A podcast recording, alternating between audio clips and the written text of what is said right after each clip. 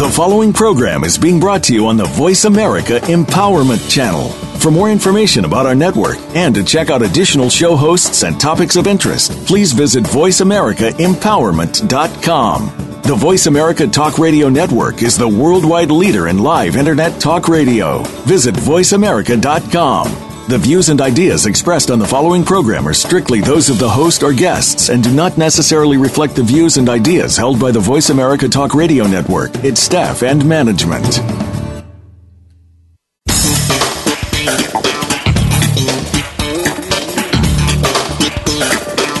Many voices are more powerful than one. When we share ideas, developments, and power, we can achieve anything. Welcome to DJ and the Bear, keeping you at the top of your game. Your hosts are Dieta Jones and Richard Dent. Together, they have made a worthy life that includes a family, two businesses, a foundation, and much more. They're ready to help you find your personal success. Now, here are Dieta and Richard. Welcome to DJ and the Bear. I'm Dieta Jones, your host. I'm a social justice advocate, leadership coach, individual and organizational effectiveness speaker, and author. I'm joined by my better three quarters, NFL legend and Pro Football Hall of Famer Richard Dent. Hello, Richard. How you doing, my dear? I think Again, I'm better than you. We I think stuck, I'm, I'm up to my uh, eyeballs stuck in here snow. in oh in Phoenix because you guys all snowed in over there. How's Yeah, it coming yeah. on? Uh, yeah, yeah, life is tough, huh? Got, too bad you're stuck in sunny Phoenix. That's uh, probably true, but uh, stuck in Phoenix with no bags is not a good thing, baby. yeah, I can only imagine. Uh, you know, same old managing- clothes, wearing the same old things, but I'm here. I'm here, and, and it was fascinating what took place yesterday. Ma- Let's maybe get an a introduction to, to new Yes, that was a- that was a hell of phone a with us, and maybe we have a little conversation about that, along with a few other things. Okay, well, for those of you who are listening to our show for the first time, let me just tell you between Richard and I, he is the brains and I'm the brawn. No, no, no, that's What? not. Wait.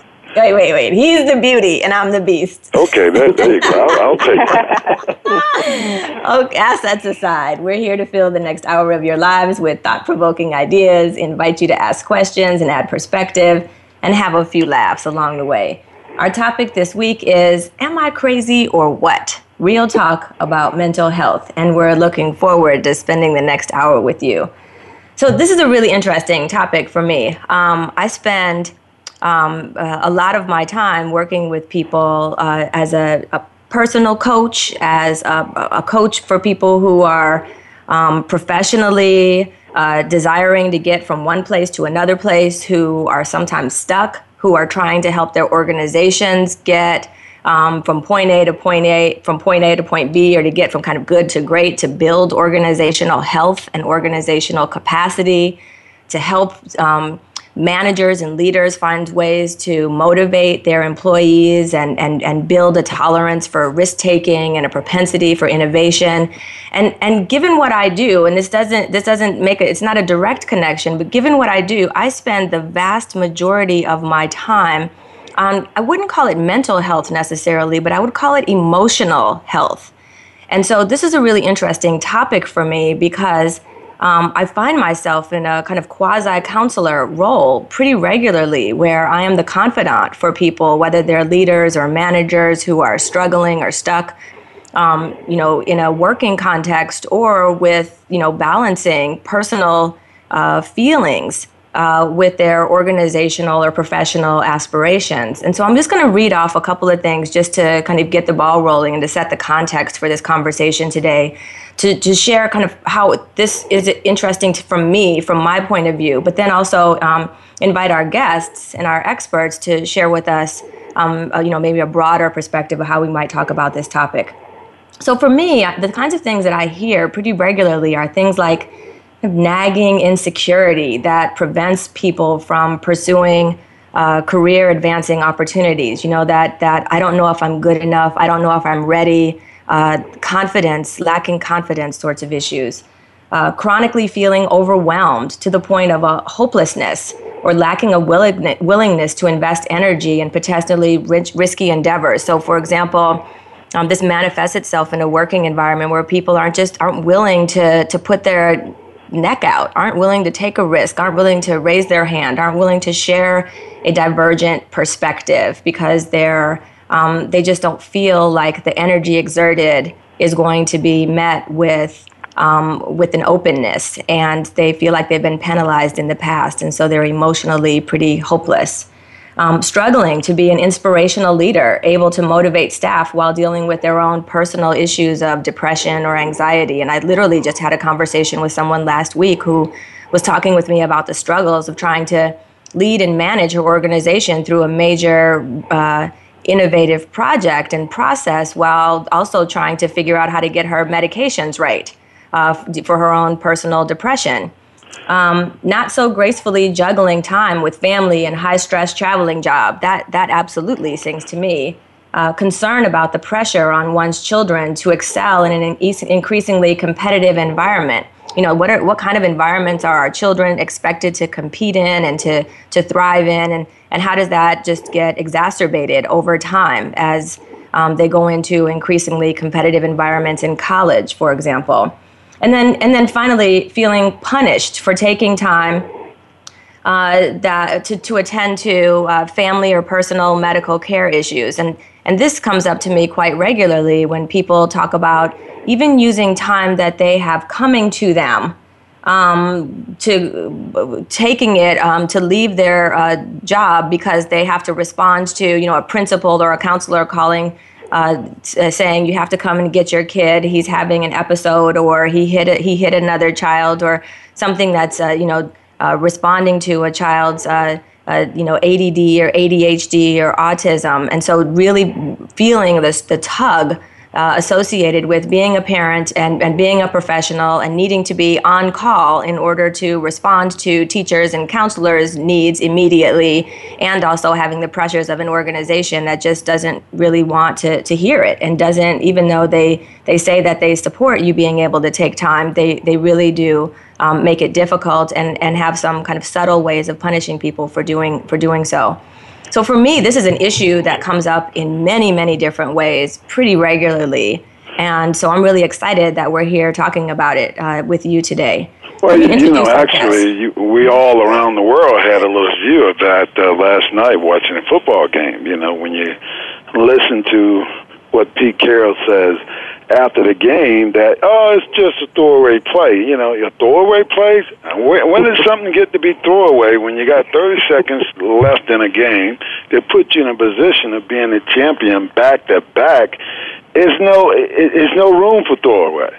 You know when you know you you look at the pressure that was boiling that you know you have one of the best running backs and yet you know you're going to try to throw something? You try to to trick someone or you're going to stay with what got you to the dance.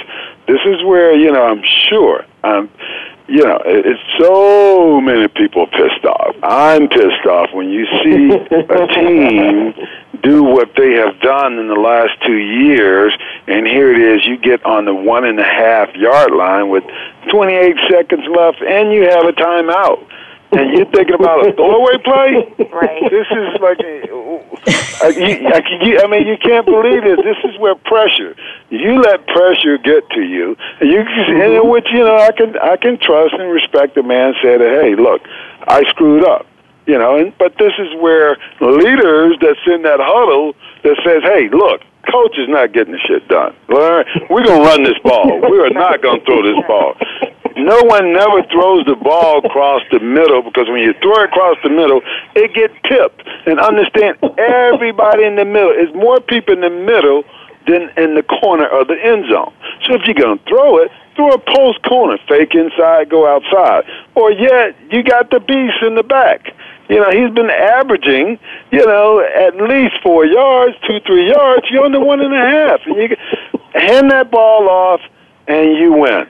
Okay, so, and, and to allow that pressure build, and I'm sure it's a bunch of pissed off young men in that yeah. locker room they're just told, and which you know, I'm not a, a, a Patriots lover, but you know, again, you know, they were there and they made the play. You gave them opportunity to win that game. So, Michelle, after as soon as I have an opportunity to introduce you, then I'd love for I you hear to talk you to guys. us about just kind of the brain science associated with anxiety and performance. This is and- real lot- anxiety. I mean, right lot- now, there's lot- cause somebody would have got beat up. emotional I mean, who knows? Somebody may have gotten beat up in that locker room. Go ahead. They tried. Okay, let me introduce our guest. Please do. Go right on. Okay, Michelle Simmons, I'm going to have you, sign- I'm going to uh, start off with you. Michelle uh, Simmons is, who is also one of my dearest and most long-term friends. Uh, Holds a master's degree in community counseling from the University of Northern Colorado and is a licensed professional counselor in the state of Colorado. In addition to her private practice, she has over 17 years of clinical experience in a variety of settings, such as hospitals, community mental health centers, and family service agencies. By continuing her education, Michelle has extensive knowledge in crucial areas such as trauma, crisis intervention, and child protective issues. She is dedicated her, to her community and welcomes the opportunity to work with the unique issues faced by many African Americans. Welcome, Michelle. Thanks And for Nikki- having me. Hello, Michelle. Thanks for being on there. Oh, it's wonderful. And Nikki Sterling is an autism mom and an advocate who has spent the last five years better understanding the disorder, providing outreach and information to other recently diagnosed autism families and to underserved minority communities. A former public relations executive, she now utilizes her media relations and brand building skills as a Chicago ambassador for the Organization for Autism Research. In addition, she pens a heartfelt and informative faithhopeloveautism.com blog. Nikki holds a BA in communications from Fairleigh Dickinson University and an MA in applied behavioral analysis with an emphasis in autism spectrum disorders from Ball State University. Welcome, my friends, and Nikki. Nikki, too, is one of our dear friends. Nikki, I have a picture of you in our family video I from this don't year. like you that photo picture. welcome, guys. Welcome. Go right ahead. Oh my God. Okay, Richard. First off, just quickly, the first thing that came to my mind yesterday when they started fighting in the end zone at Super Bowl, I was like, man, they took the Super, Bowl shuffle and turned it into the Super Bowl scuffle. I was like, what is going on? I like that.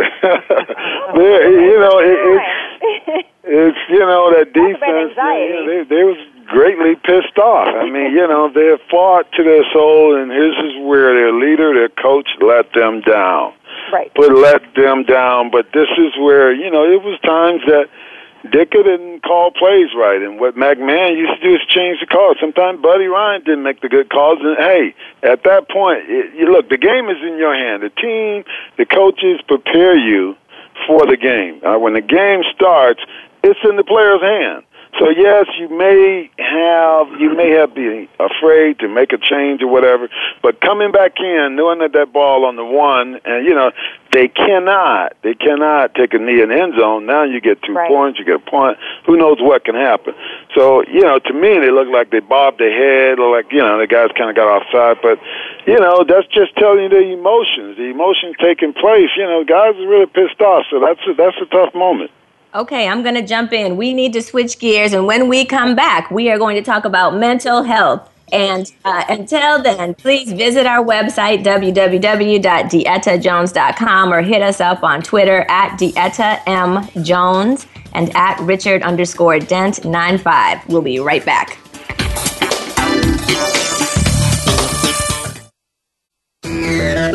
Friend us on Facebook to keep up with what's empowering the world. Voice America Empowerment. Richard Dent, a cornerstone of the Bears' overwhelming defense during their Super Bowl run and a 2011 inductee into the Pro Football Hall of Fame, was an eighth round draft pick out of tiny Tennessee State in 1983. The tall and skinny rookie wound up with a brilliant 15 year football career. Dent's fascinating story takes you behind the scenes of one of the fiercest, most dominant defenses in NFL history. Blood, Sweat, and Bears hits hard, just like its Hall of Fame author. Buy it now on Amazon or download it to Kindle. Dieta Jones has been delivering expert guidance through her speaking, consulting, and writing on leadership, management, and cultural diversity for more than 20 years. Her engaging style and infectious laugh combines with mastery of personal effectiveness tools and cutting edge research. She is diplomatic, yet direct. And concept based yet practical in her approach. If you are looking for a high powered speaker for your next conference, consider Dieta Jones your ace in the hole. Call her at 312 870 9596 or visit her website at dietajones.com. Have you had a chance to check out Voice America's online magazine and blog, Press Pass? If you love our hosts and shows, check out articles that give an even deeper perspective. Plus, topics about health and fitness, movie reviews, philosophy, business tips and tactics, spirituality, positive thought, current events, and even more about your favorite host. It's just a click away at vapresspass.com. That's vapresspass.com. VA Press Pass by Voice America. All access, all the time. Find out what makes the most successful people tick. Keep listening to the Voice America Empowerment Channel. VoiceAmericaEmpowerment.com.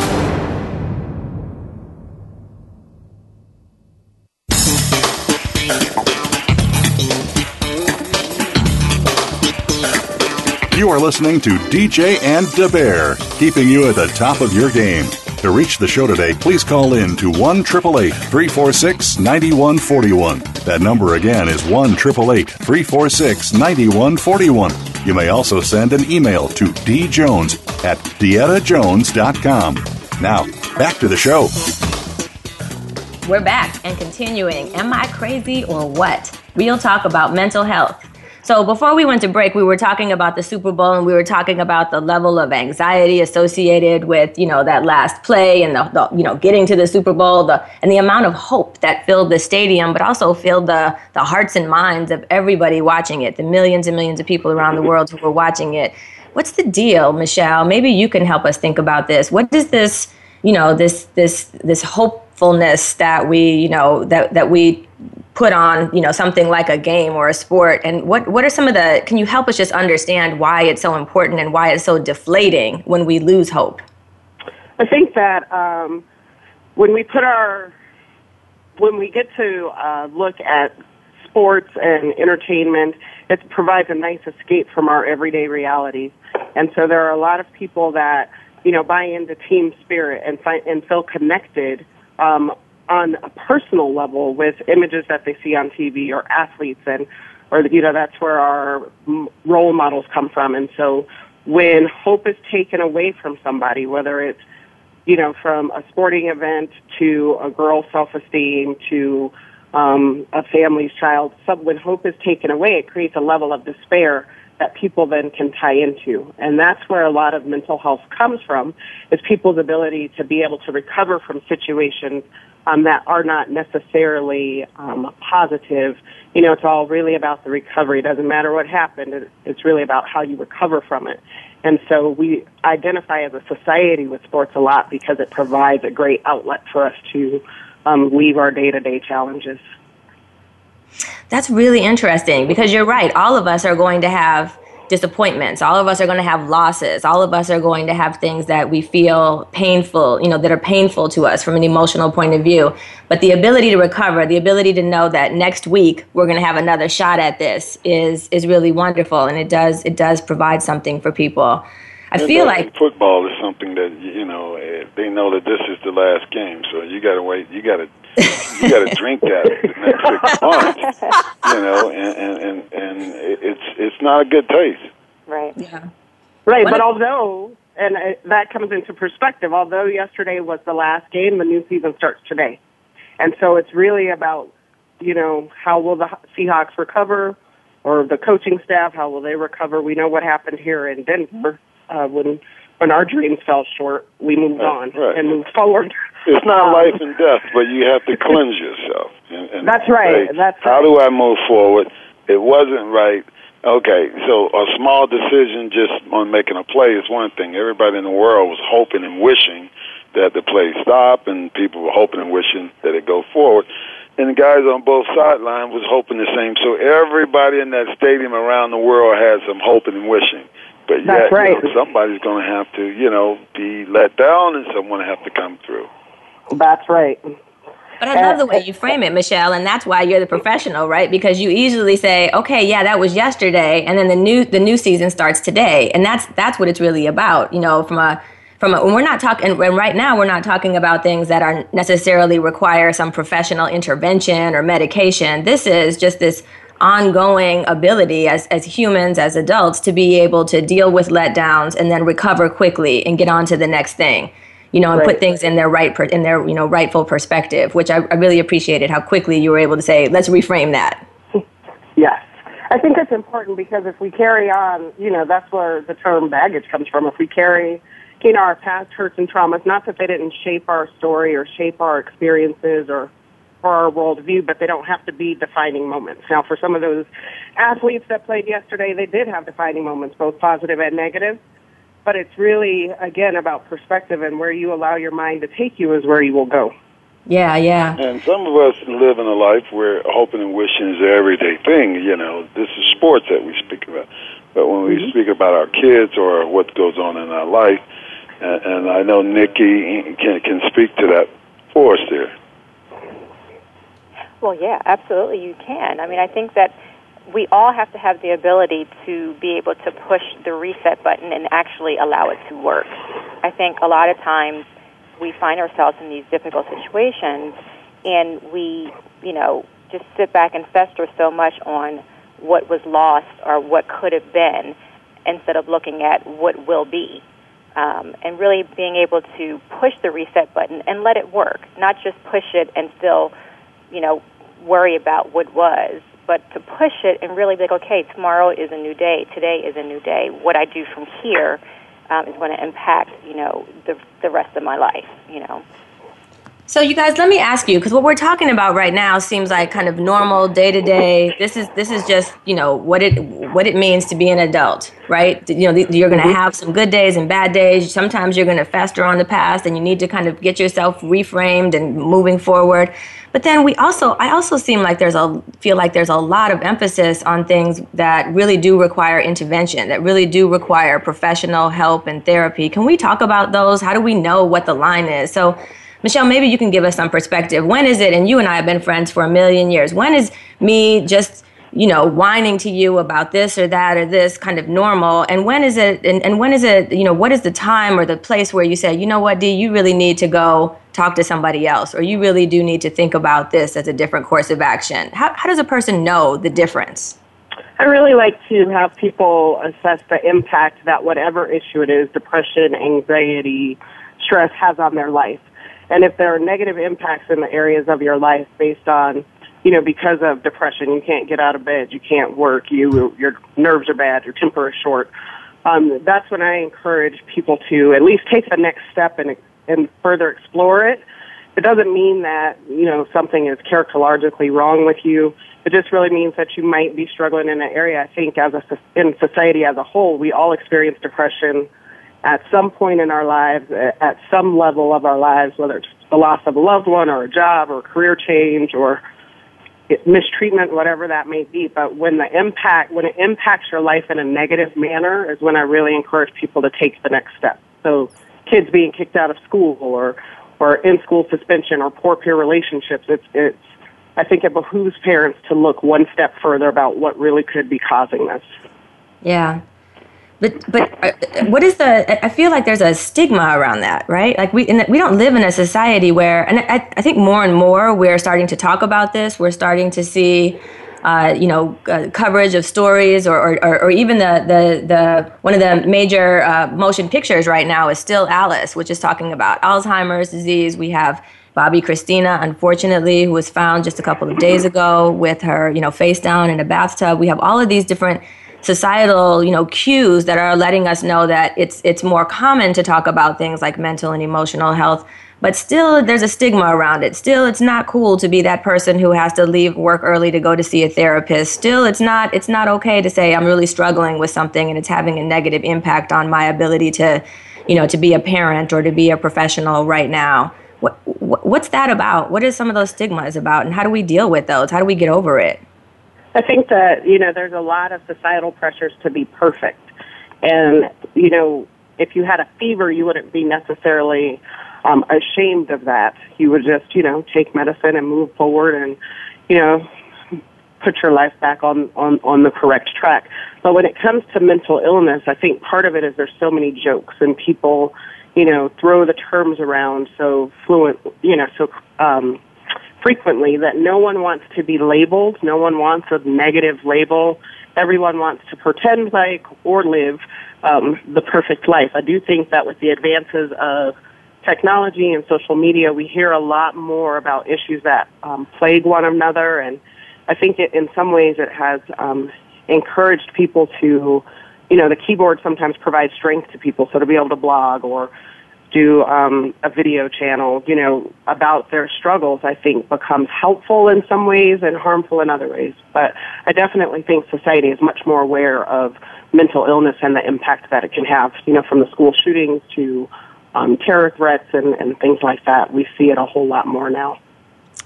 Isn't that interesting? You know, I was just, uh, I, I spend a lot of time at universities, and I, I was telling you all in the, the conversation that we had in preparation for this show that just a couple of months ago, I was at the University of Toronto, one of the largest universities in the world, right? And I was talking with the provost, and she had on one of her, uh, as one of her top three priorities for the university, mental health. And it's very interesting to, to think about, you know, the prominence of this in every institution that we're involved with you know, and how important it is for us to understand that mental health is a part of, you know, our holistic um, our, our, the holistic package that you know we need to commit ourselves to and to be thinking about it, but also to reframing the way we talk about and provide services and resources, not just formally or through institutions, but also informally as as friends, the way we talk, the way we message, the way we support one another, and also know that we ourselves might be going through some. Uh, difficult mental or emotional uh, illnesses over time, and, and we'll need support as well. Right. Nikki, absolutely. Nikki, one of the things Mm-hmm. I was going to say the pressure on college campuses to perform, to fit in, um, to do well, to be seen. You know, most people come from high schools where people do know your names, and then you fall into these large institutions where you're just fighting really to make a name for yourself and to be recognized. There are a lot of pressures that go along with that, and usually um, for males, that's where you see their first mental health break. Mm. Um, is between the ages of 19 and 21.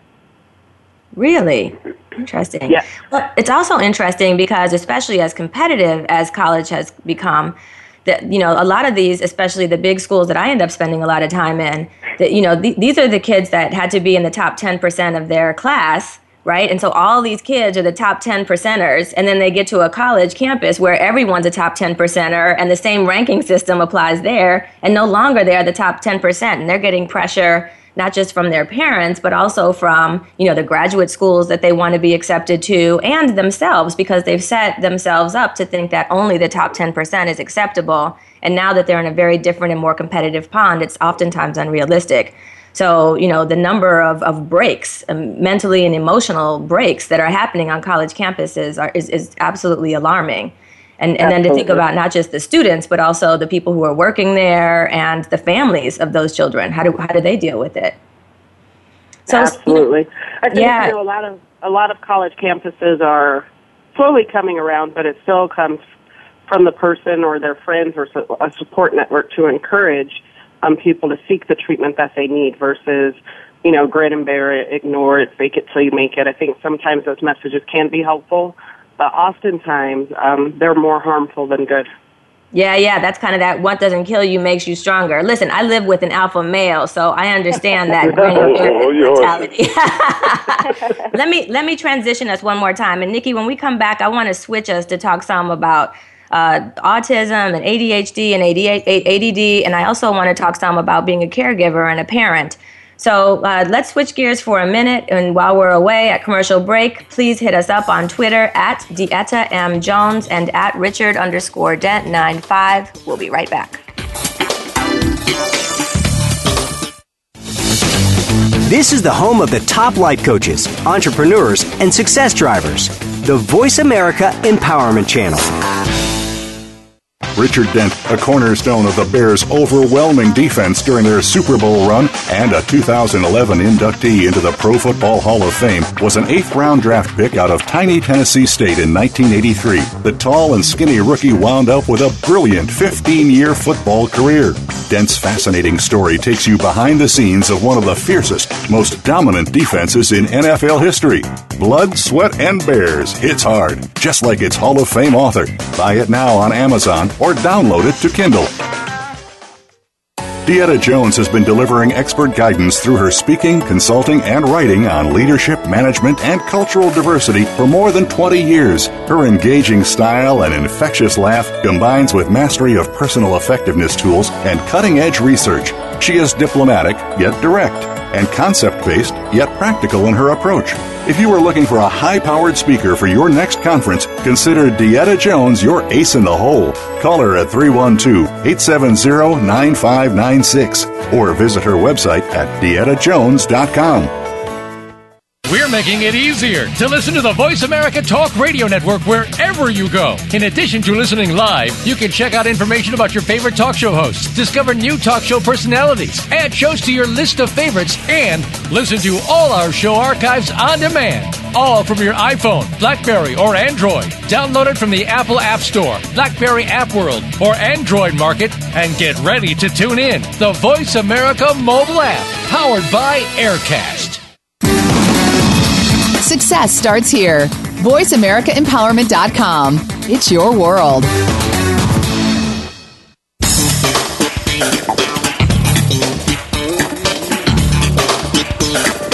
You are listening to DJ and the Bear, keeping you at the top of your game. To reach the show today, please call in to 1 346 9141. That number again is 1 346 9141. You may also send an email to djones at dietajones.com. Now, back to the show. We're back and continuing. Am I crazy or what? Real talk about mental health. So, Nikki, can we switch over and talk a little bit about you? You are the parent of a child who has autism, and I want to talk to you a little bit about our, you know, get your perspective. You've been an incredibly active uh, student and educator in the field of autism on your blog, Faith, Hope, Love, Autism. You mentioned that one in 68 children is autistic. That's a that's a huge number. It so is, uh, it is a huge number. It's a and huge it's a number. number. What's up with that? Huh? I said it's a huge number, and unfortunately, uh, it is a growing number. Um, you know, back in 2000, when you know autism really first became something that was on the top of my mind, um, it was the rate of the autism prevalence in children in the U.S. was one in 150. Today, it's one in 68. So not only is it increasing, but it's increasing, you know, six to fifteen percent every year.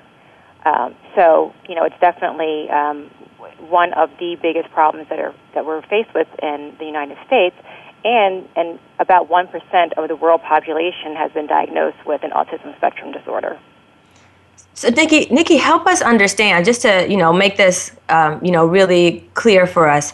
So, you know, I, when I was growing up, we I had, you know, we, we might have a, a family member or, or, or, a friend's family member who was kind of a little slow or a little different. And we, you know, we used language like that. But now we actually have, you know, diagnosable, you know, autism and, and the number is increasing what do you think is causing this number? Is it that we're counting it differently, and the people who a long time ago we would have said are kind of slow or different, we're now counting as autistic, or are we literally having more people who are faced with this particular kind of illness? Well, I think that's actually one of the big debates in the autism community right now. Is is the number that's growing? Is it because of an increase in the rate of incidence, or is it an increase in the rate of diagnosis? Diagnosis.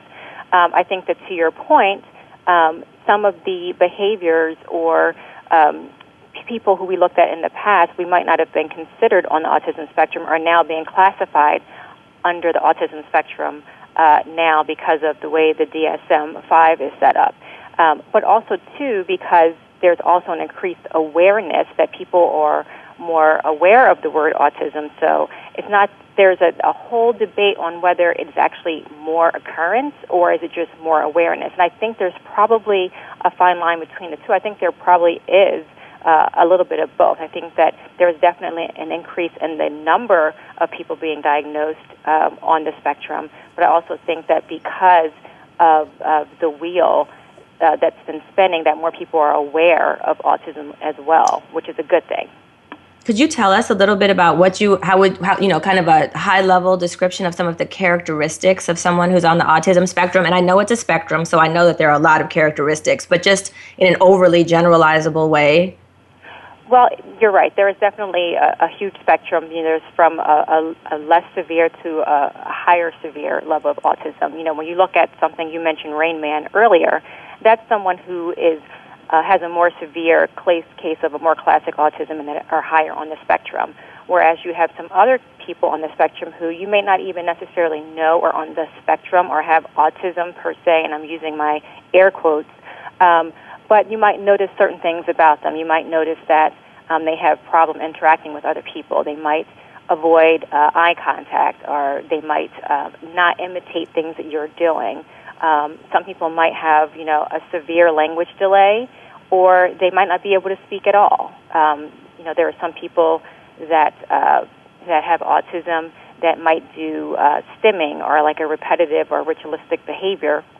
Um, but then there are also very some people who have a very very narrow range of interests that might only want to talk about dinosaurs or astronomy or trains. Um, but you know, there's a huge range uh, of uh, of the way that autism presents itself. Interesting, really interesting. So, okay, I know that this is a huge debate. I know that this is a very controversial topic, but I can't help but bringing it up because my mind automatically takes me to what's causing this what's causing the you know huge number of people on the autism spectrum and this just this morning as i was on the treadmill i was watching a news channel with someone from the center for disease control talking about you know vaccinations and I know that vaccinations have come up in the past as potential, you know, some, you know, some people believe number of vaccinations is potentially having an impact another person I talked to said that some, it's about the food and the, the you know certain uh, things that we're putting in our food to, to color them and chemicals and preservatives. And it may be the bottled water or it may be this or it may be that. Do we have any idea? And i you know either of you do you have any ideas? Is there anything that we could avoid or watch out for or should be aware of learn more about that could be relate you know could cause autism higher frequencies of autism I think that's a loaded question because I know, and, and I really and I really wholeheartedly do. You know, as a mom, as an autism mom, you know, a lot of times we think, okay, what could I have done differently, or did I do anything to contribute to and or cause um, your child's um, uh, diagnosis? But the, the truth of the matter is that there is no known single cause for autism. Um, right. It's kind of generally accepted that it's caused by abnormalities in the brain structure or function.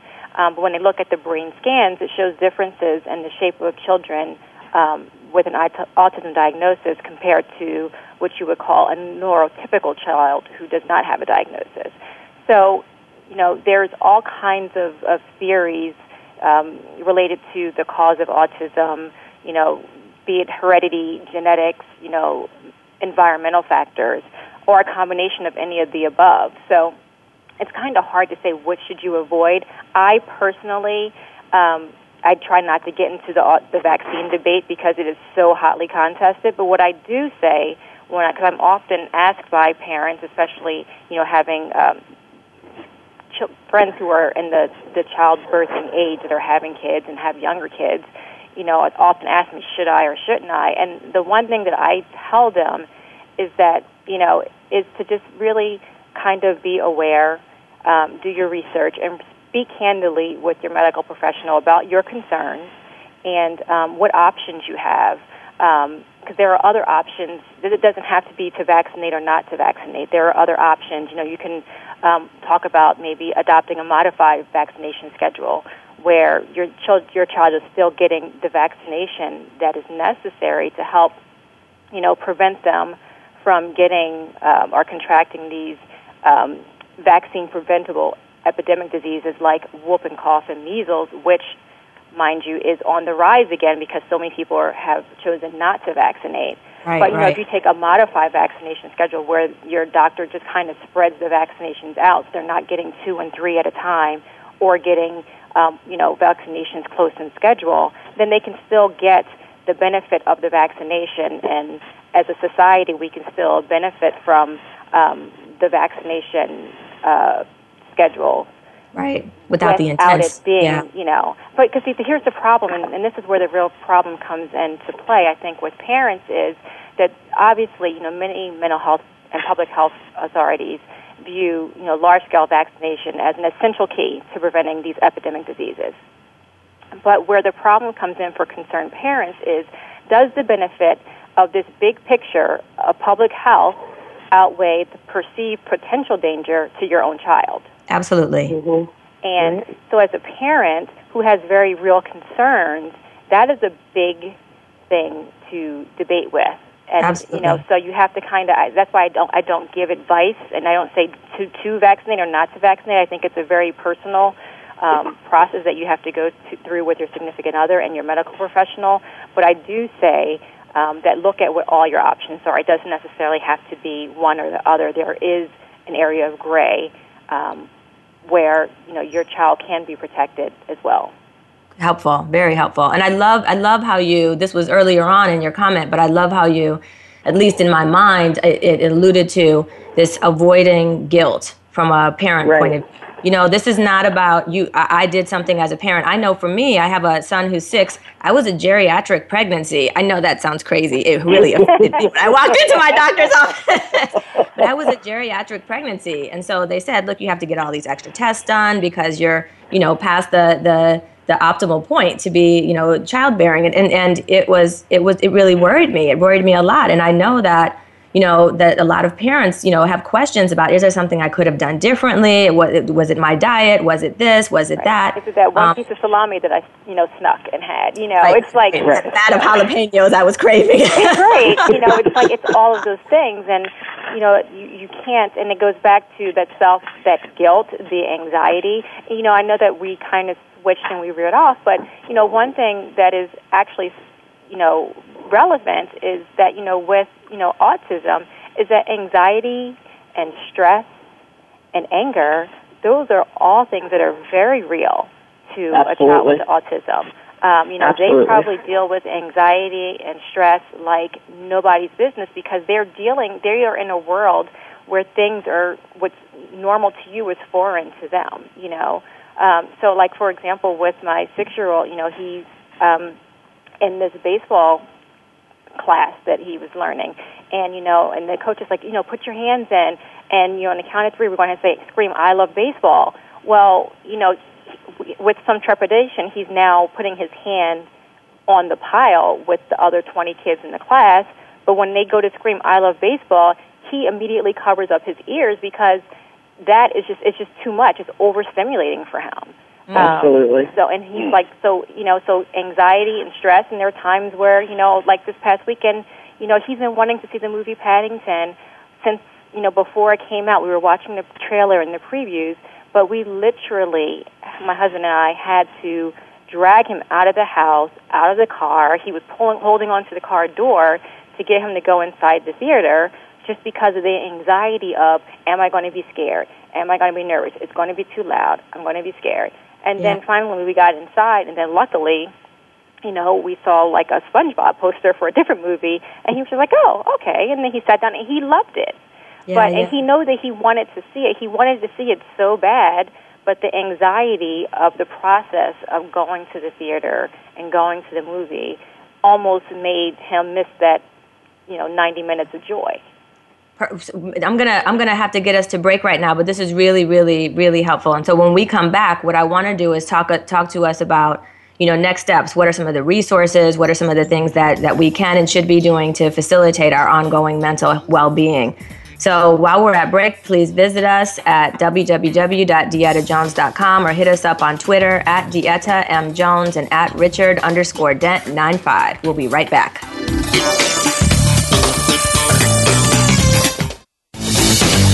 This is the home of the top life coaches, entrepreneurs, and success drivers. The Voice America Empowerment Channel. Richard Dent, a cornerstone of the Bears' overwhelming defense during their Super Bowl run and a 2011 inductee into the Pro Football Hall of Fame, was an eighth round draft pick out of tiny Tennessee State in 1983. The tall and skinny rookie wound up with a brilliant 15 year football career.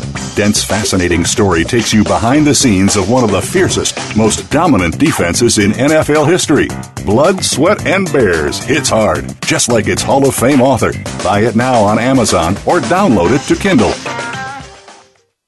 Dieta Jones has been delivering expert guidance through her speaking, consulting, and writing on leadership, management, and cultural diversity for more than 20 years. Her engaging style and infectious laugh combines with mastery of personal effectiveness tools and cutting edge research. She is diplomatic, yet direct, and concept based, yet practical in her approach.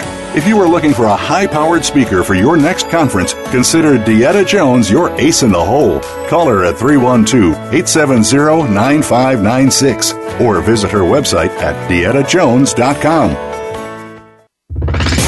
Live up to your full potential. You've heard that for years, but now there's a channel to help you get there. Introducing the Voice America Empowerment Channel. Get motivated, hear about success stories, and positive encouragement. The Voice America Empowerment Channel is the home of the world's top life coaches, entrepreneurs, and success experts. Listen to the Voice America Empowerment Channel. It's your world.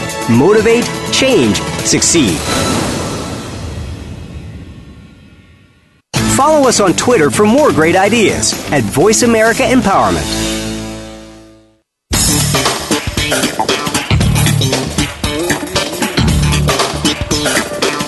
Are listening to DJ and the Bear, keeping you at the top of your game. To reach the show today, please call in to 1 346 9141. That number again is 1 346 9141. You may also send an email to djones at dietajones.com. Now, back to the show. We're back and continuing. Am I crazy or what? Real talk about mental health issues. And we're joined by our special guests, Michelle Simmons and Nikki Sterling. Thank you so much for this really interesting conversation so far.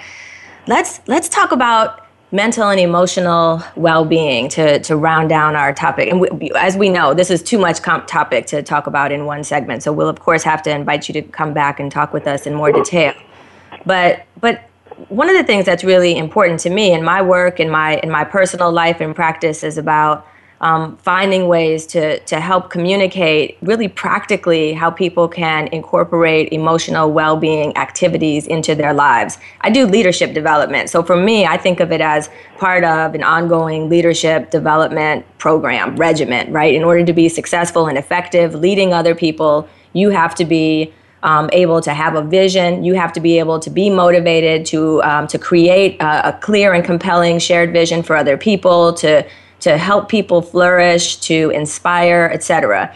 And so for me, I spend a lot of time with that. And so, in the way that I do that, and the way that I try to translate it and make it real practical for people, is talk about positivity and trying to increase the ratio of positive versus negative emotions that you experience on a regular basis. And I tell people six to one is the ratio that they should go for. Now, I know that's aspirational, but I think six to one is really a good ratio. Um, and I have research that backs it up. It may not be the same research, but I picked the high ratio. Can you can you talk to us more about about you know how we might invest in our own emotional and mental well being? Michelle, what do you tell people who come to you, and what do you what do you teach people as far as skills or practical tools that we can incorporate into our day to day lives to, to facilitate our mental and emotional well being? I think, you know, a lot of people struggle with investing in themselves um, because society gives us the message that we are selfish or conceited or self centered if we take that time to do what makes us feel well versus meeting somebody else's needs. Um, so I encourage everybody to, you know, if you're not taking care of yourself, how can you take care of anybody else? So you've got to find things that bring you joy be it church, be it yoga, be it golf, be it whatever it is that brings you joy, you need to regularly incorporate that into your um, life. I also like to teach people a fistful of gratitude. So it's not six, but it's five things that you're grateful for every day before your feet hit the floor. And it really sets the tone. If you think it's going to be a bad day, it really will be. Yep. Yep. Isn't that something? I love that. A fistful of gratitude. Okay. Five things every day before I wake up, before my feet hit the floor. Love it. What about you, Nikki? You are a you are a caregiver, so it's not that you don't have your own mental and emotional stressors, but you're also in a caregiver role. What are some what are some things that you think work well or that you've incorporated into your life that you could share with us? Well, if I'm being 100% transparent, that's still something that I'm trying to master. probably like so many of your other listeners. Um, but I think that you know, as as a mother, but specifically as a caregiver, we tend to give care to others and not necessarily um, focus or place an importance on our own self care. That's usually the first thing that gets cut when the to do list gets too long. Um, and I do it all the time. So I really try to make it a point of just having at least 15 minutes to myself, be it me waking up before everyone else and having a cup of coffee before this, I get the boys ready, or after I put them down at night, taking 15 minutes to myself just to regroup before I, you know, go into my own bedroom and start talking to my husband. I think it's really important just to take those moments, even if it's five, just check in with yourself. Um, mm-hmm. But then also too to not be afraid to ask for help. You know, as a caregiver, we're often in the, in the position of providing care, um, and we need to take the time to accept help from other people um, and to just take a break and to, to divorce yourself from everything for an hour. You know, sometimes I literally will have the babysitter come for an hour, and I'll just go up to Starbucks and I'll sit there with a cup of coffee. yeah. know, just so I have, you know, a quiet time without my phone where it's just me and my thoughts. Yeah. Well, you know, that's important to make sure that your glass is full. If your glass is not full, you know, we all know that it's, it's hard to, you know, fulfill someone else's glass. But, right. you know, it's important right. to take care of yourself or know where your problems are and try to, you know, to, to follow what is it that you need to do to be sustainable internally so you can be able to keep your glass full and be able to help other people. Right. I think the other thing that's really important that I found personally is to incorporate some kind of physical activity into my daily routine. Very um, important. Personally, I like to run, but with the weather we've been having, it's not been happening for me because I prefer to run outside. Um, but just just getting out and being able to run with or without music. Sometimes I really love just running without music, just unplugged and kind of listening to my own breathing and my own heart. That's a moment of meditation for me, but I'm also getting in some physical activity. Um, right. So it's like I might not feel like doing it, but I always feel better once I did it. Yeah, once you, know? you do it. That's right. Because That's I mean, I've, I've, you know, I've played ball for a long time, and I, I've always said that once it's over, I'm gonna look forward to just working out, not working out for a living. Working out for a living is a totally different thing to just unleashing and releasing. You know, absolutely. So well, it, it's important for me to to get some kind of workout or whatever it may be that I need to do. If it's a little bit, you know, it's just what you need. It's not what I got to push myself to because that's a profession compared to just releasing, you know, energy you know, to the world. Well, and, and, I, you know, one of the things that that is, is also is really important, and from a holistic point of view, is just to remember how connected we are. Right, mental and emotional and physical; those are all incredibly connected, and we need to yes. to see them as one unit. And you know, we can't take care of one if the other one is you know is weak. Uh, the other the other thing that I like to to talk about with people um, is is about vision. It's about and I think Michelle, you started us off with this. You started you started us off by talking about you know being able to reframe one's mental state. And so for me, part of the the opportunity for listeners is to think about you know where where is it that I'm trying to go? What is a what is a, a happy, fulfilled, fulfilling experience look like? And then and then focusing on you know exerting energy between wherever I am today and that that happier place and and yep. being able to you know spend some time thinking about what my vision is for myself so that it becomes so compelling that I can't help but investing my energy in moving in its direction um, kind of takes us out of the, the the difficulties associated with the past and and kind of retreading the past over and over and again or worrying about what might be that that vision is often a real compelling uh, mental place for people to go you guys, how will we uh, learn more? What resources do you want to point us to? What are some of the things that you're doing that we should know about and that we should pay attention to? Um, I think, you know, obviously with the internet, there are a wealth of resources out there. I would just encourage people not to use it as a diagnostic tool, um, but the national, because everybody can fit into every category. But I would encourage people, you know, the National Alliance of Mentally Ill, um, provides support groups in every city. You can always call and ask any questions. Um, but I encourage everybody to treat your mental health like you do your physical health, and hope everybody's getting annual checkups, and that at least at some point throughout the year you really take a long look at your mental health and ask if there's anything else you could be doing um, to live a po- more positive life. Love it. Nikki, Absolutely. tell us about your blog one more time. I'm sorry? Tell us about your blog one more time. Uh, well, faithhopeloveautism.com is a blog that I started, and it's kind of a lot of personal reflections of myself and our journey, my family's journey with autism. Um, I also try to provide tips and resources um, for um, pe- people who are looking to find out more information about autism itself and or um, find out how to go about having your child screened or diagnosed. Um, two of my favorite resources um, is the uh, www.researchautism.org, which is the organization for autism research. They do a phenomenal job of providing information and services. But then also, I like to point people to um, the Autism Society website, um, and that's autism-society.org. Um, Awesome. That is the national one, but on that on that website, you can find your local chapter um, in each state. Um, and they can, it does a really great job of providing you with resources directly in your state. Awesome. I need to I need to wrap us up. Thank you so so much, both of you, all of you, for being here with us today. Uh, next week we will be joined by Shelley Rowe, and we will discuss decision making. Um, and until then, keep finding ways to make a dent in pursuit of your dreams, to serve your community, to make our world better. Thank you, Michelle. Thank you, Nikki. Thank you both Thanks ladies for making a dent and making a difference. Thank you. Thanks for having me. You're welcome. We love you. Bye. Bye-bye. Bye-bye.